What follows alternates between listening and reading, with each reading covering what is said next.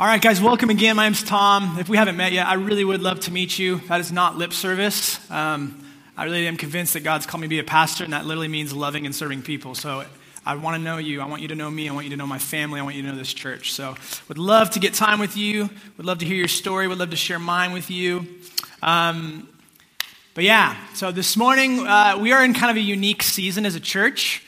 Uh, we we started about I don't know, 16 or so weeks ago, we started a series through the Gospel of John called Jesus Is, and we're really looking through the Gospel of John, the beautiful, amazing Gospel of John, um, about who Jesus is. Like, we want to see him clearly because we're convinced that, like John said, what we believe about Jesus is one of the most important things in our entire life. Okay, because what we believe influences our behavior. It's this massive biblical truth, this massive, massive biblical principle. And a couple weeks ago, actually, probably about a month ago, uh, the sheer volume of people in the church that had questions about one specific topic in a very short amount of time uh, caused us to go, okay, God, what's happening? Many of you uh, came to me or to Herrick and said, hey, like, I have these questions about money. Whether it was saving or budgeting or generosity or tithing or all these different things, but all of it had to relate to money. And it's funny because when, when something like ha- that happens as a pastor, it, it gets your attention. You're like, okay, a lot of people have questions about one specific area. God, what do you want to do here? Um, and one of the things that we talked about last week when we kind of launched uh, this, this new series that we're in, uh, we talked about how we want to be a people who are constantly, when I say constantly, I really do mean that word constantly, constantly, contis, uh, continuously, and uh, um, consistently following Jesus. Like we want to be, we want to follow the Spirit of God. Okay, we want to be people that walk in the Spirit. Okay, we don't want to just go, okay, here's the plans that we've made. This is what we're doing. We want to be people who go, God, we want to like raise up our sails, raise up our masts, and go, let the, let the wind of the Spirit blows us where He will. Okay? And one of the things that we prayed on was, okay, God, your, your, your people have questions about one specific thing what do you want us to do here? And we really felt like God was leading us to pause our series in John and to do a short series on following Jesus with finances. Okay, so that's what we're doing. There's this picture, uh, or this picture, this story in the book of Exodus of the people of God, the Israelites, right? They are being guided by God through the wilderness, through the desert, by God manifesting himself as this cloud. So the cloud would move, and then the people of God would pack up their things and they would move. Um, and then the cloud would kind of, you know, stop at a, at a, certain place, and the people of God would set up camp there and be there because they were following God. They were following the cloud, right? And we talked about we want to be a church that follows the cloud. We don't want to be a church that follows the wisdom of man, although wisdom's wonderful. We don't want to be a church that follows culture. We want to be a church that follows the cloud. You know, we want to follow God. So it, we decided, okay, we're going to pause this series, Jesus is, and we're going to start this series, Treasure, um, following Jesus with finance. Um, and what I want to be very clear is that this is not going to be a series about money. We talked about this a little bit last week. This is a series on Jesus. Okay? Every time we gather as the people of God on a Sunday morning, we gather for the purpose of praising and worshiping Him and rehearsing the beautiful truths about Him because those beautiful truths about Him inform who we are. And that empowers us to live the life that He's called us to live a life of grace and mercy and love and justice and peace and joy and unity, all these beautiful things that we inherit from God our Father. Okay? So, all that being said, we're going to jump into week two here. Um, this is not a series about money, this is a series about Jesus, and we want to be disciples of Jesus. Okay? A disciple of Jesus is someone who's learning to obey him, enjoy him, and operate like him in every single area of life, including money. Okay, we want Jesus to be the Lord of every single area of our lives. if you were with us last week, uh, we talked about how money has this power. Okay, money it, it reveals what we worship, what we ascribe worth to. Okay, and not only does it reveal um, what we worship, but money has the power to actually redirect our worship. Because where your treasure is, there your heart will be also. Okay, we talked about that. We also talked about how nothing we have actually belongs to us. Uh, that famous verse, the first verse of Psalm 24, about how literally everything belongs to God. We talked about how that means that the Christian is not an owner of anything. The Christian is a steward, a manager of God, of what belongs to God. Uh, normally, you will not ever really hear me plug one of my messages, but I want to encourage you. If you missed last week, we kind of laid the foundation for this whole series uh, it's up on the website, on the church app. uh, on the podcast. I think it's iTunes and Google or something. If you haven't listened to that, I encourage you to listen to it. Not because I want you to hear me speak, but because it really laid the foundation of where we are going as a church in this season related to this series. So you can check that out. Um, today, we are going to talk about following Jesus with finances by investing in God's mission. Okay, so go ahead and grab your Bibles if you have them. I'll be in the ESV this morning. I usually am in the ESV, the English Standard Version. But go ahead and grab your Bibles. Um, we're going to start today in First Chronicles chapter 29. That's going to be like front half of your Bible, but towards the middle. Okay? front half of your Bible towards the middle. Old Testament. I'm going to be all over the scriptures this morning, but the bulk of our time in the scriptures is going to be in First Chronicles chapter 29. So go ahead and flip there. Um, and what we're going to do is we're going to take a look at King David's final moment as king over Israel. Okay, those of you guys that are familiar um, with, with the Bible, really, you, have you've, you've probably heard of King David or you know a ton about King David. Um, and it, those of you guys that know, you know that David has done some, like, he's done some amazing things. Like, he slays the giant Goliath as a boy with a slingshot. Okay, this like huge giant. He slays, he defeats Goliath, saves God's people. Um, he's also done, King David's also done some pretty bad things, like his affair with Bathsheba. And David's also done some ugly things, like murdering Bathsheba's husband Uriah to cover up the affair. So Jesus, or Jesus, David is not a, he's not a perfect man, but yet the Bible says that David is a man after God's own heart despite his triumphs and despite his clear failures. He's a man after God's own heart. You see, the thing about David um, is that David's life is not marked by perfection, okay? but David's life is marked by one thing beautiful that, that's repentance. And another thing, even more beautiful, trusting God. That's what I want my life to be marked by. I know I'm not a perfect man. Anybody who know, most of you know me, you know I'm clearly not a perfect man but I want my, my life to be marked by repentance, of turning away from sin and enjoying God's grace, and then trusting Him in His goodness and His kindness and His faithfulness to me. So before we jump in today, I'm going to pray for us. So if you would, would you join me? Hopefully you're in 1 Chronicles 29 by now. Um, but let me pray for us. Hmm. Father, thank you for grace that covers me, that covers us. I pray that this morning you really would lead us and guide us in this, Holy Spirit. I want to honor these precious people. I do not want to say anything that gets in the way of what you want to accomplish. Um, so please use me despite me. I pray for each heart in the room, mine included, that we would be open to hearing the truths of who you are and be open to um, really submitting to your lordship because you're good and you're trustworthy and you're kind and you're gracious. So, Spirit, would you reveal um, Jesus to us this morning?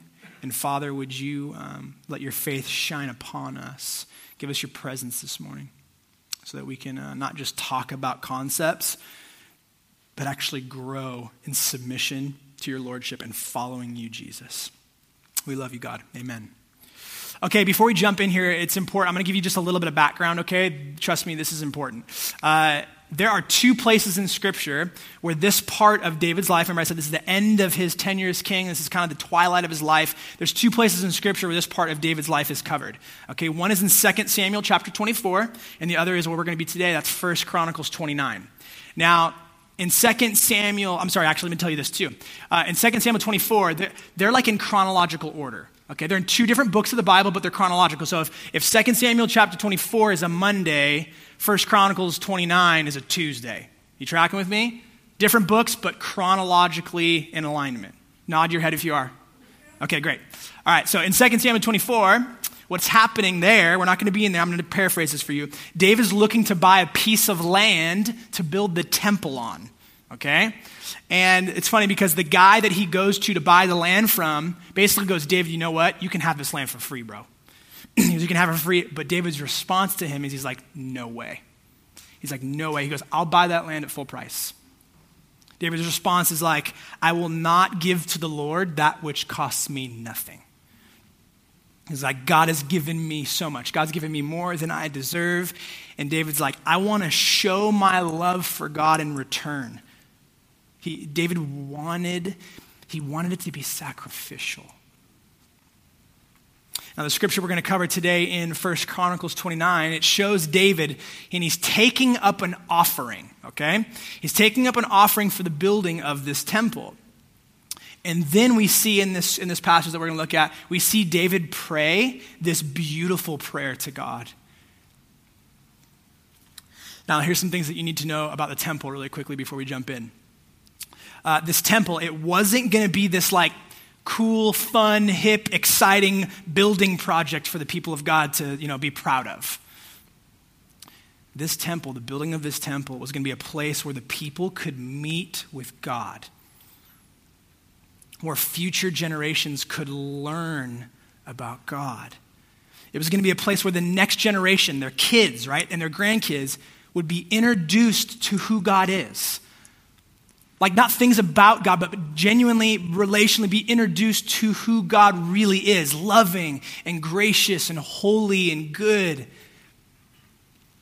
So, what happens is, is David, King David, he leads the way by taking this offering.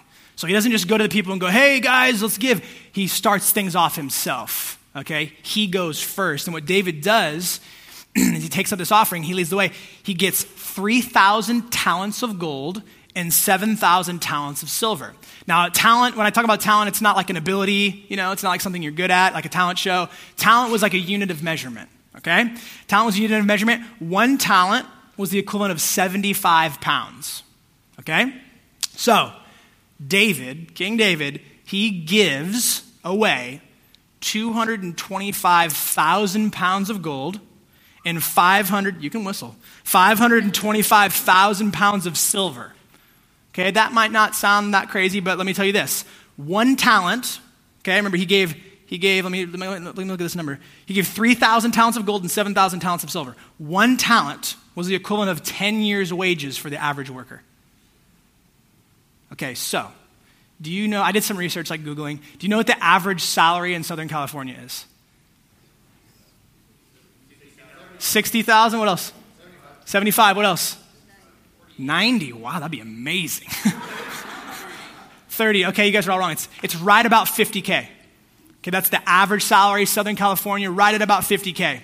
Um, that's not median household income, that's salary per person, the average year's worker, right? Or the average worker. Now, here's what's crazy. So that would mean that today's equivalent, right? If King David, what was happening with them, today's equivalent, one talent would be $500,000. So, basically, what we see here is David, king, he gives $5 billion of his own money. Now, as I was studying this, I was like, that's a lot of cash. Uh, most scholars say that this would have emptied out David's personal treasury. Like all of it. Guys, this was a sacrificial gift. This would have definitely led to like a significant lifestyle change for David. Okay? He probably would not have been drinking coffee at Augie's very often. He probably would have been drinking it at home. He wouldn't have been eating out a whole lot. He would have been like cooking like beans and rice and top ramen at home, okay? Yeah, there we go. and here's the thing, too, guys like David's old at this point. Like I said, this is the twilight of his life. David is getting close to retiring as king. So the dude basically gives away his, his retirement savings $5 billion. Okay? And then what happens is beautiful. All the people of Israel give. And they give a lot. So you have this offering, right? And it's massive. It's huge, okay? With King David, he leads the way. The people of Israel, they redirect a massive portion of their national economy, their money, into ministry. Now, here's the thing what's most important about all this isn't how much money the people gave, but rather what was going on in the hearts of the people, including King David. And David expresses what's going on. He's expressing it in a prayer, and that's where we're going to pick up here in 1 Chronicles chapter 29. Okay? So go ahead and open your Bibles. Hopefully you're there. 1 Chronicles 29. I'm going to start in verse 9. Okay? First Chronicles 29, starting in verse 9. Then the people rejoiced because they had given willingly, for with a whole heart they had offered freely to the Lord. David the king also rejoiced greatly. Now, really quickly, where it says whole heart there, in Hebrew, the original language, it literally means a heart filled with peace. Okay? So there was peace and there was joy in giving money to God. Let me ask you a question. When was the last time you experienced peace and joy giving money away? Okay, I don't know about you, but I tend to feel a lot more peace and joy when I receive money. Okay, when I'm giving it away, uh, well, let's keep going here, okay? And keep in mind, this isn't like extra money. This is like money you could use, right? Think about that. When was the last time you felt peace and joy giving away, not extra, but that stuff that you could use, okay? Let's keep going. Uh, the reason that David and Israel felt peace and joy in their giving was because who they were giving to meant more than what they were giving away. To them, money mattered less than God. See, money wasn't their source of security because God was. Their delight was not wrapped up in the dollar. Their delight was not in money, it was in God. Let's keep reading. Verse 10. Therefore, David blessed the Lord in the presence of all the assembly. And David said, Blessed are you, O Lord. Here comes the prayer. Blessed are you, O Lord, the God of Israel, our Father, forever and ever. Yours, O Lord, is the greatness and the power and the glory and the victory and the majesty. He's praising here, if you didn't catch that. Boom, boom, great, you're amazing, you're amazing. He's basically like all the battles we've won as your people, as Israel, all the battles we won, all the progress we've made, the fact that we are your people and we get to know you and enjoy you and obey you, it's all because of your gracious work, God. Like, God did some gracious, amazing things in these people, and they're responding to Him by recognizing He's been gracious. Guys, these are not people who ask, why do bad things happen to good people? These are people who ask, why do good things happen to bad people like us? It's a very different perspective. These people are grateful. Let's keep going. For all that is in the heavens and in the earth is yours. Sound familiar? Yours is the kingdom, O Lord, and you are exalted as head above all. Verse 12 Both riches and honor come from you, and you rule over all. In your hand are power and might, and in your hand it is to make great and to give strength to all. And now we thank you, our God, and praise your glorious name. Okay, really quickly. So, Dave, what happens here is Dave's looking at this, this massive offering, okay? And he looks at it and he's like, God, you gave all of this to us. Like, you're the source. Every last bit of it is yours, and it's been given as a, grif, as a gift of grace. Thank you. Let's keep going. Verse 14. I love this. But who am I and what is my people that we should be able to thus be able thus to offer willingly? He's basically saying, We did not deserve all that you've blessed us with.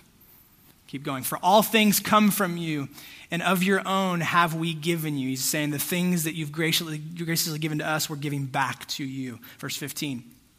For we are strangers before you and sojourners, as all our fathers were. Our days on the earth are like a shadow, and there is no abiding. Really quickly, in other words, David's saying, We only give from what you've given to us. And these material things, this money, this gold, this silver, this cash, this life, it's temporary. It's not going to last. Okay, David's like, We didn't bring anything into this life. And when we die, we won't take anything with us. Guys, what's happening here? David and the people of Israel, they understood that their role is not owner, it's steward. We talked about this a little bit last week, right? Like, there's a difference between an owner and a steward. A steward is someone who manages someone else's stuff, okay? I want you to do something for me. I want you to consider everything that you have, like legitimately. Itemize it in your brain. Some of you that'll be easy, some of you that'll be difficult.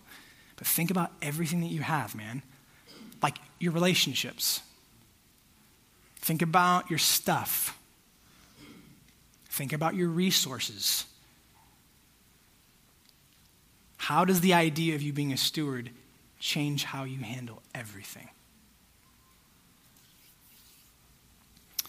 Um, I try to teach this to my kids. uh, Amelia's not feeling good. She's sitting with mama.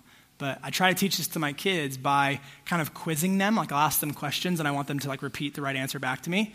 And one of the things that I do uh, with Millie is I'll ask her, like, who gave this to you?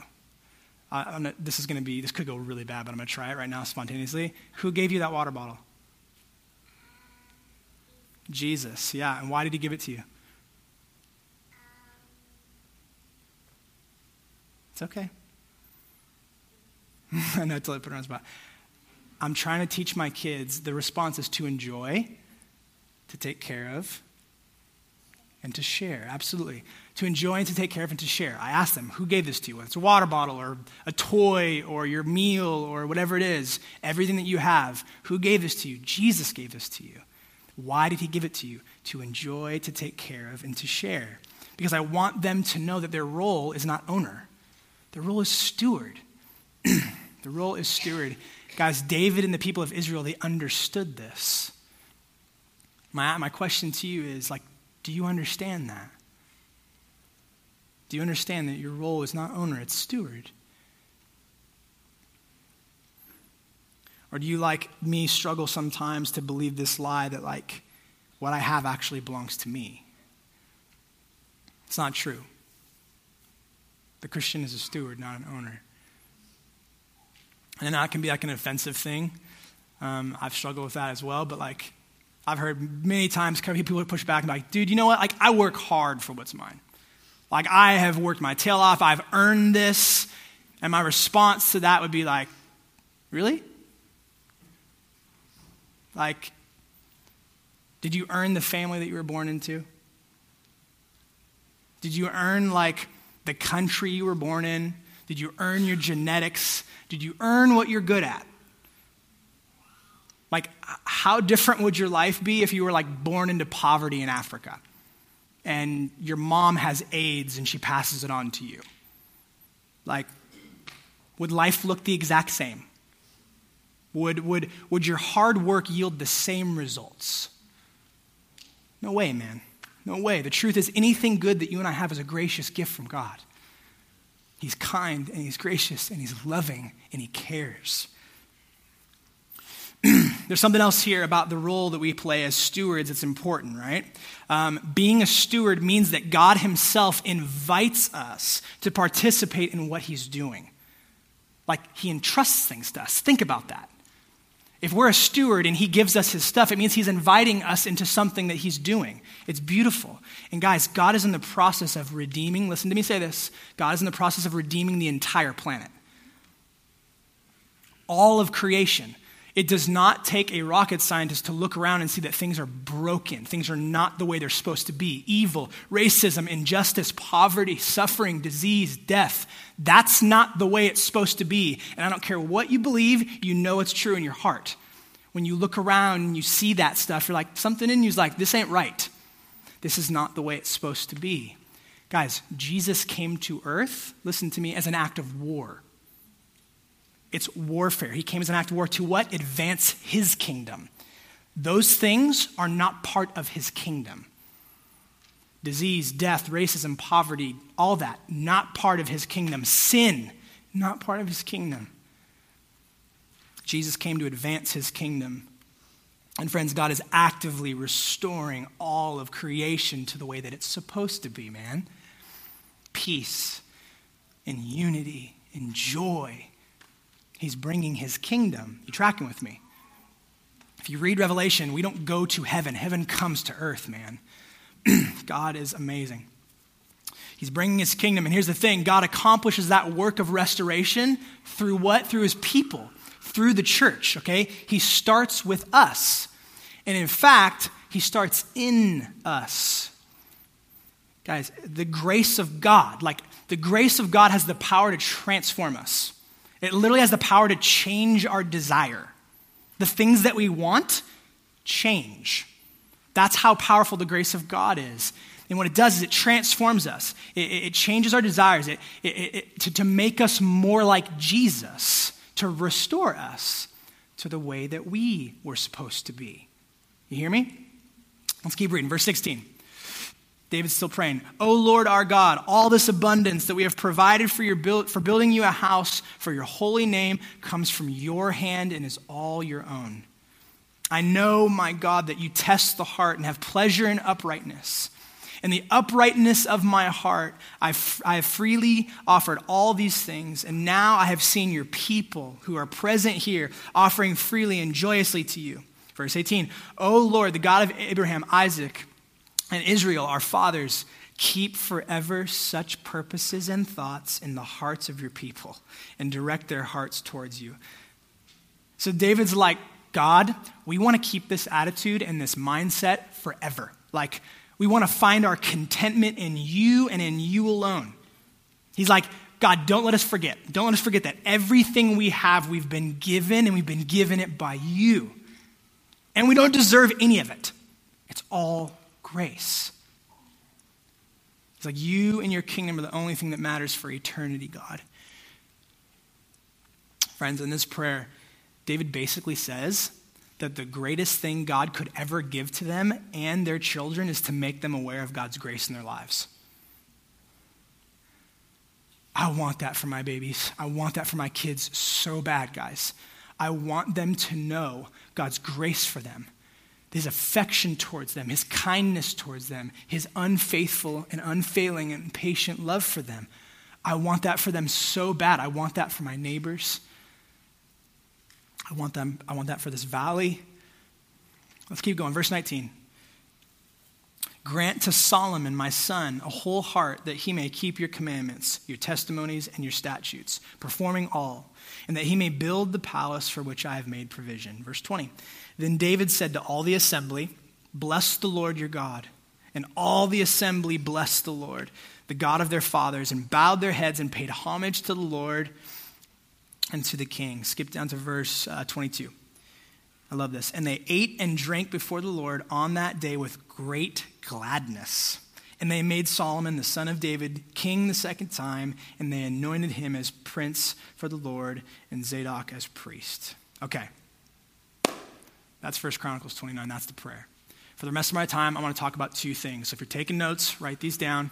You can use the Notes app um, on the app, on the Restored app if you'd like, but if you're taking notes, write these down. We're going to talk about the reason for stewardship, and we're going to talk about the best investment, okay?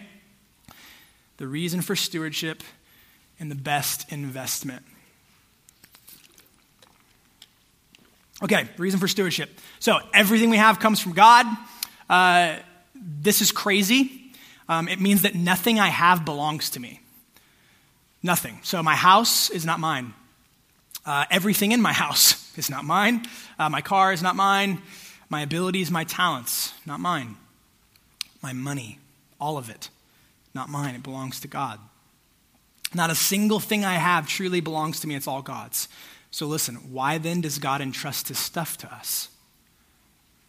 Like, why? The answer to that question is the same thing I tell my daughters. I'm trying to get them to learn. Why does God entrust this stuff to us? To enjoy, to take care of, and to share.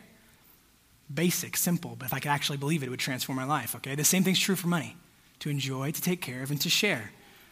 Let's talk about it, right? To enjoy. Um, using money to enjoy life is not bad. I think oftentimes people want to demonize money. Using money to enjoy life isn't wrong, guys. Uh, I'm going to read you 1 Timothy chapter 6, verse 17. It's going to be up on the screen. This is, this is the Apostle Paul. It says, As for the rich in this present age, which, guys, we're in America, this is us. Okay? Even if you're under that 50,000 mile mark, you're way better than a dollar a day, which is most of the planet, right? As for the rich in this present age, as for restored Temecula, charge them not to be haughty nor to set their hopes on the uncertainty of riches, but on God, who, listen to this, who richly provides us with everything to what? What does it say? To enjoy. Guys, Paul is saying don't set your hope on money, set your hope on God. But whatever God does give you, it's partially for you to enjoy. That's awesome. That's cool. That's wonderful. God cares about me and He provides money for me, partially for me to enjoy and get pleasure from and have fun with, and all to point back to the greatness and the goodness of the giver. Okay? Uh, I'm going to talk more about this in, I think, a couple weeks on this idea of jo- enjoying the blessing that can come from money. We'll talk about that in a little bit. Let's keep going, though. To enjoy, to take care of, and to share. Uh, I'm going to come back to take care of in just a second. Let's talk about to share quickly. Um, If you've read 2 Corinthians chapter 8, uh, it talks about how some of what God has given is to be shared with those in need. Okay? I'm going to cover, again, we'll talk about this giving to the needy uh, in the next message here, but really quickly, one of the reasons that some of us have more than what we need is because God wants to include us in sharing with those who have less than what they need. Too often times I look around and people are just so fractured not compassionate, not caring about other people's situation because they live into independent lives. The church is not called to live independent lives. The people of God are called to live interdependent lives. And the reason some of us have more than what we need is because God wants to include us in sharing with those who have less than what they need in this season of their life. Tracking with me? Okay, awesome. so, why does God entrust his stuff to us? Come on. To enjoy, to take care of, and to share. Well done. Had a girl, Millie. okay. Now, back in verse 17 in 1 Chronicles 29, it mentions another reason why God entrusts his stuff to us. Did you catch it? To test our hearts. Okay? Everything we have comes from God. His grace, right? Including money. And the Bible gives us a very clear test to see if we understand this. It's called the tithe. The word tithe literally just means tenth, okay, or 10%. I'm going to read you a quote from a pastor in uh, North Carolina. His name is J.D. Greear. He says this quote, From the very beginning of the Bible, God has prescribed that his people return a tithe, 10%, of what he has given to them back to him. It is a test to see if we will acknowledge that everything we have comes from God and that he is the one, listen to this, responsible to provide in the future. Now, the sad thing, the sad truth, is that there are Christians who object to tithing. I hear all the time they say things like, tithing is Old Testament. Like, we, we've been freed from the law, we're new covenant people. Jesus, we, we, the law is done, right? Here's the thing, guys. You need to know this about tithing. It's not just an Old Testament law, it's a principle that runs all through the Bible. Like, tithing was pre law with Abraham. Okay, the law, Ten Commandments, Moses, tithing was pre law with Abraham. And tithing was post law with Jesus. Uh, Matthew chapter 23, verse 23. This is Jesus speaking, okay? He says, Woe to you, scribes and Pharisees, hypocrites! For you tithe mint and dill and cumin and have neglected the weightier matters of the law justice and mercy and faithfulness. Listen to this. These you ought to have done without neglecting the others. Got another quote from you. Uh, longtime pastor, Bible scholar John Piper says this about this verse. He says, So Jesus endorses tithing. Don't neglect it. It is not as essential as justice, love, and mercy, but it is to be done. So Jesus, God in the flesh, affirms tithing. It's not just an Old Testament law, okay? But it is a test. It's a test to see whether we truly believe, listen to me, that everything we have actually comes from God. Tithing is, it's an act of faith, of trusting in Him that shows we understand that our role is not owner, it's steward. Are you tracking with me? Give me a nod. Okay. So, everything we have has been graciously given to us by God. And Jesus himself affirms the tithe. But the Apostle Paul, I love Paul, he takes it way further. Check this out.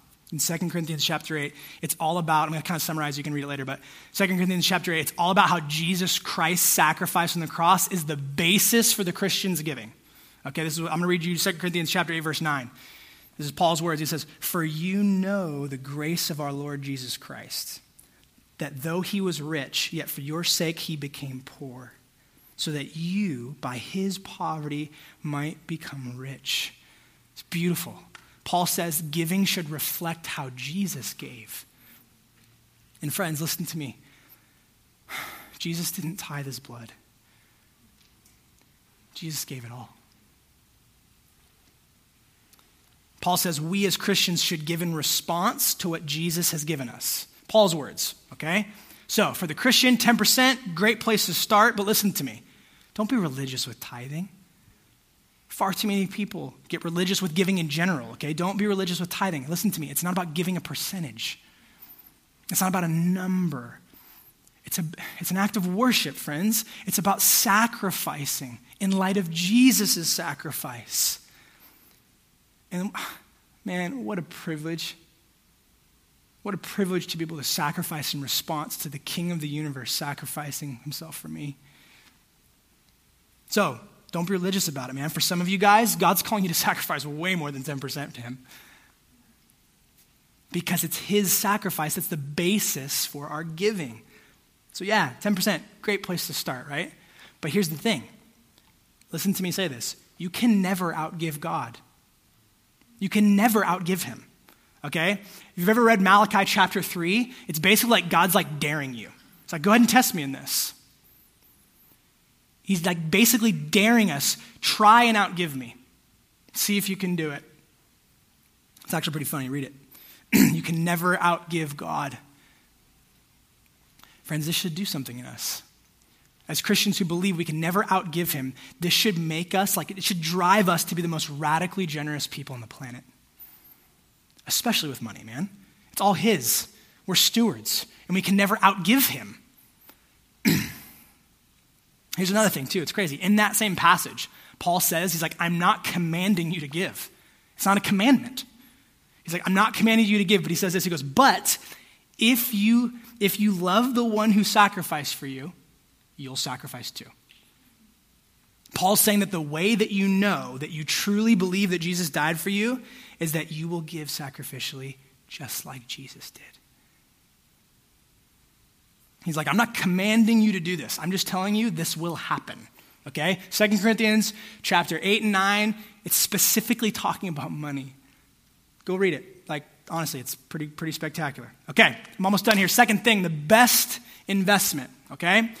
So, why did Jesus give us what we have to enjoy, to take care of, and to share? And remember, I said that we were going to come back to the, uh, the take care of it part. Uh, what does it mean to take care of God's money? It means to be wise with it, man. It means to be wise with it. And what is the wisest thing that you can do with money? Invest it. It's the wisest thing you can do.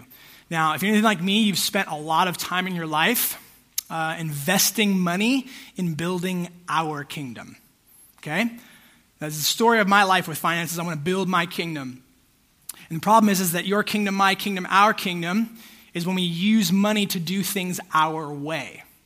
Okay, we can actually get the control that our heart longs for, and we can use money to get that control, right? We want to do things our way. But here's the thing building our kingdom is, is really foolish because it's temporary. But God's kingdom, oh, God's kingdom lasts forever.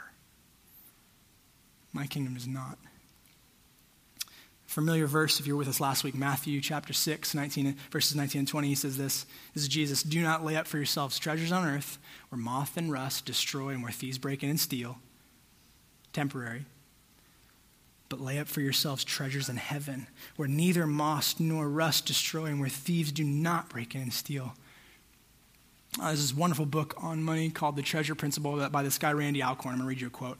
He says this Jesus says, Do not store up for yourselves treasures on earth. Why?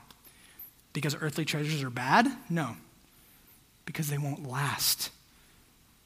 When Jesus warns us not to store up treasures on earth, it's not because wealth might be lost, it's because wealth will always be lost.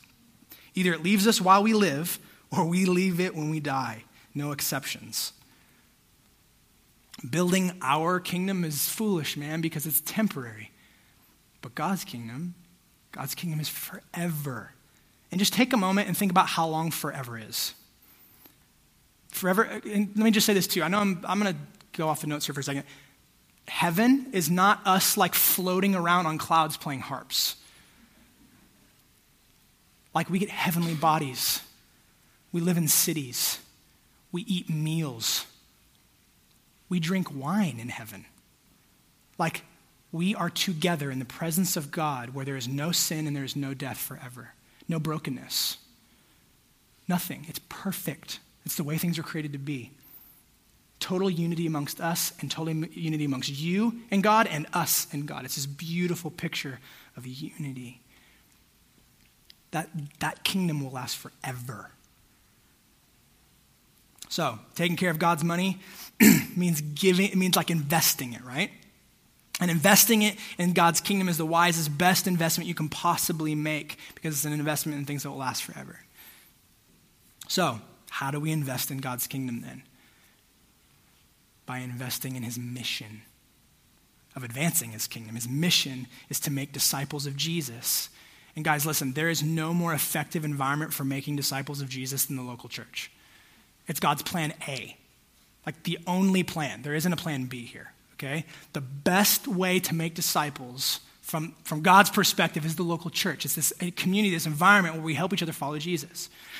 and here's the thing that you need to know about us as a church. We're pretty, we're, we're how do I say this? Um, we're very simple when it comes to finances, okay? Every dollar that goes to this, that's given to this church goes towards making disciples and planting more churches. Okay, we're the fourth church plant.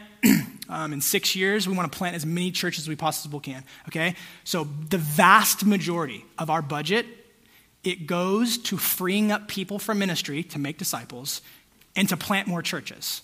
Like that's pretty much our budget, just so that you know. Okay, why do we do that? Because we want to make as many disciples of Jesus as possible. We want as many people as possible to enjoy, to learn to enjoy, obey, and operate like Jesus in every area of life. That includes Christians and non Christians. Okay, the mission of God to make disciples of the people who already believe in Him so that they can actually experience more joy of obeying Him and operating like Him in every area of their life, and people who don't yet know that grace and that, and that peace and that joy. You following me? That's why we do it, okay? So, God's made us stewards of His stuff, okay? And He invites us to participate in something that will last forever. He invites us to participate in expanding His kingdom. Like, He invites us to play a part in people spending eternity with God in His kingdom. What could be more important than that? I would love, I would just give me one thing because I'll dedicate my life to that. If there's something more important than making disciples of Jesus, I'll do it. What could be more important than making disciples of Jesus, of seeing men and women, boys and girls have their eternity secured and the desires of their heart met, and living for the benefit of others and experiencing the freedom of that instead of the bondage for living for yourself? There's nothing more valuable than the human soul. Nothing. There's a reason why there's a war going on, a cosmic war for your soul, because there's nothing more valuable.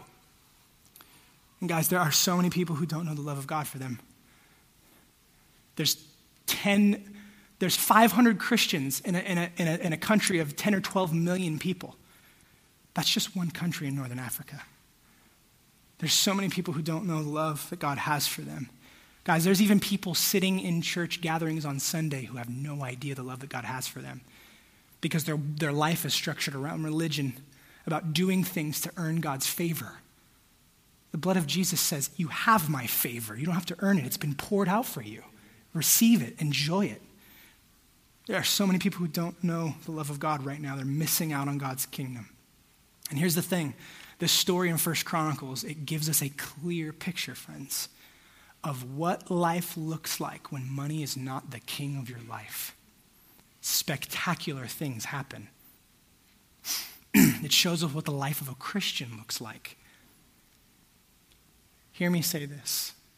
If you don't hear me say anything else, the life of a Christian is a life filled with responding to the generosity of God's grace and prioritizing God's kingdom. That's what it means to follow Jesus. That's what it means to be filled with the Spirit of God. That's what it means to be a Christian. Responding to the generosity of God's grace and prioritizing God's kingdom. I'll call the band up. I'll close with this after I take another drink of water.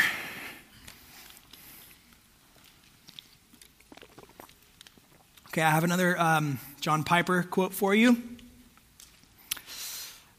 I don't normally quote Piper this often, but John Piper says this quote, three billion with a B, three billion people today are outside Jesus Christ. Two thirds of them have no viable Christian witness in their culture. If they are to hear, and Christ commands that they hear, then cross cultural missionaries will have to be sent and paid for. That's Kyle and Kaya.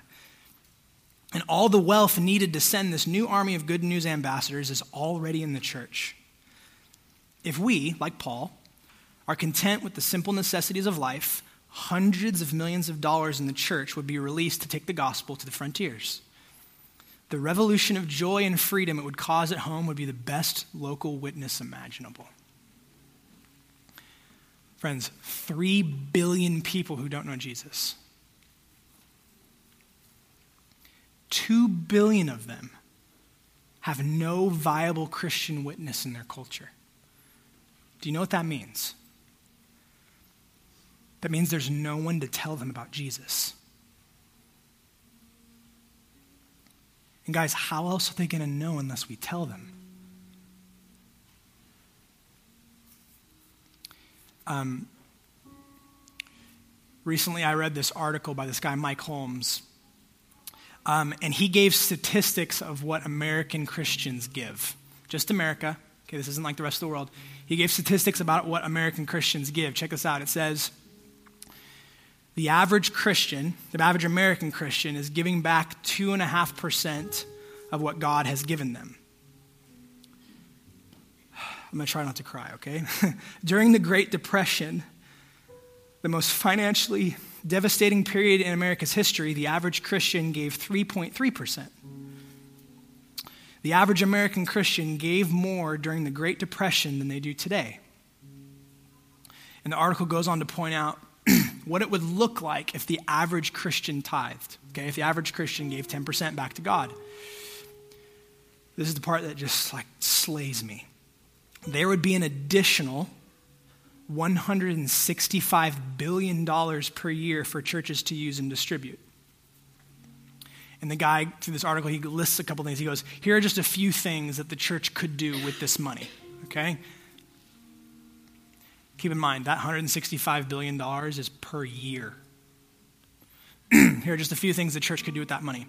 Spending $25 billion could relieve global hunger, starvation, and death, deaths from preventable diseases in five years.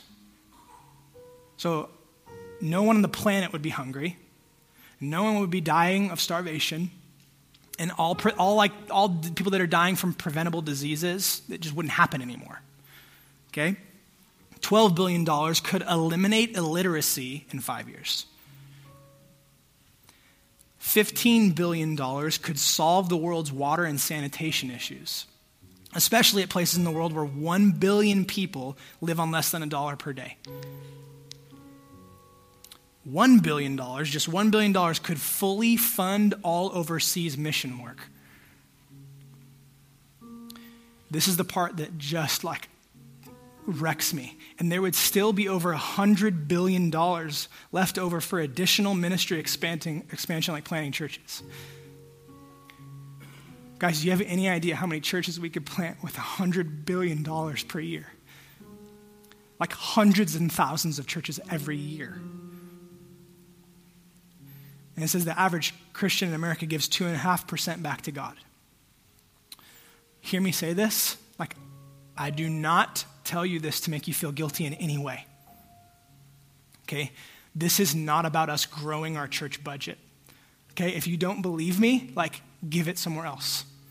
Give it to another gospel centered church who's committed to the mission of God. I'm honestly totally cool with that.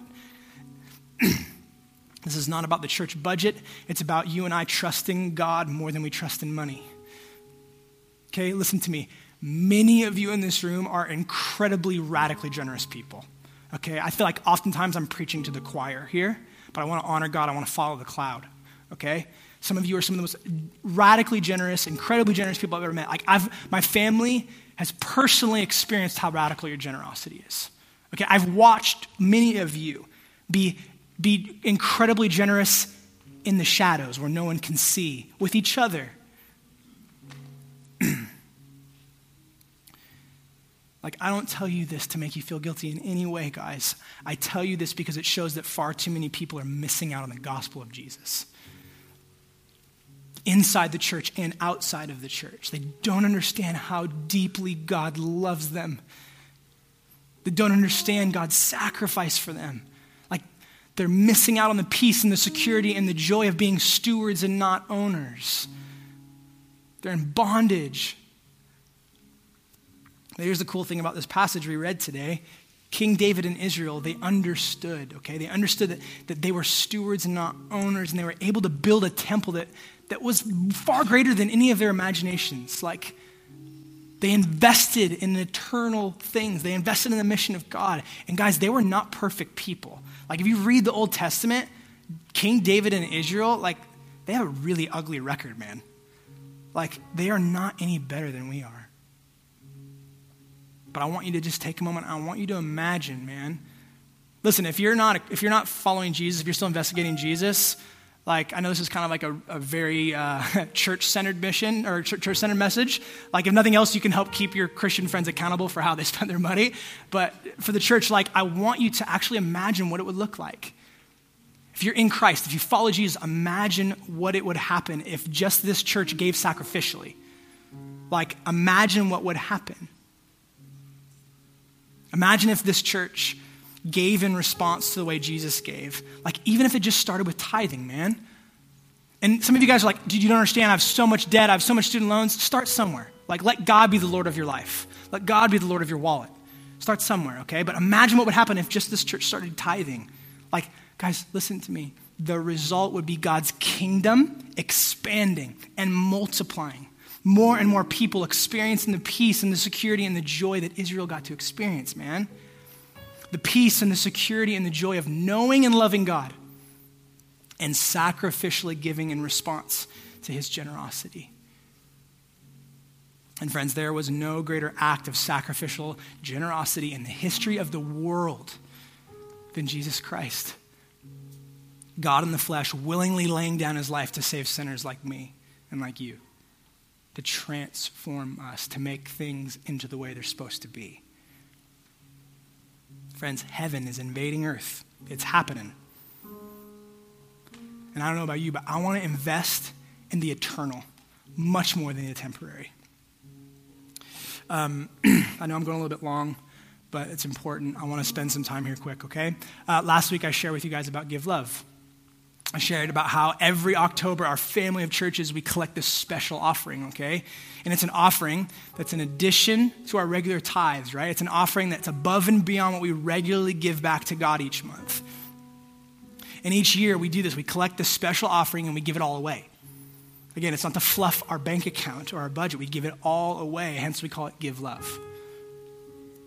And on October 7th, uh, during all of our worship gatherings for our family of churches, uh, we're going to participate and give love. And I'm so excited about it because I know that it's investing in things that are never going to perish. I know it's things that I'm going to be able to celebrate for as long as I exist in eternity. I'm so pumped about this, okay? And what we're going to do is we're going to raise as much money as we can to support Kyle and Kaya as a family of churches in their efforts to see a church planted in, I almost said it, in Northern Africa. And I want to put that back on your radar. Like Paul, I'm not commanding you to give.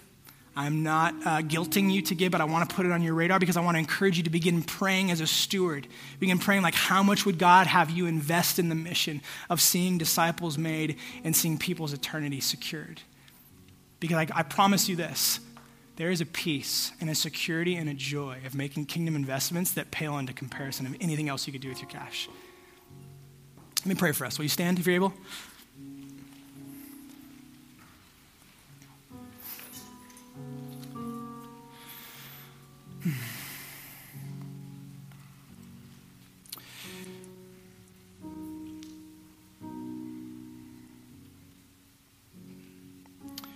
I pray the peace of Jesus over all of us. I know it's so easy to, uh, to live in fear or to live in shame or to live in guilt or to be apathetic or to be numb.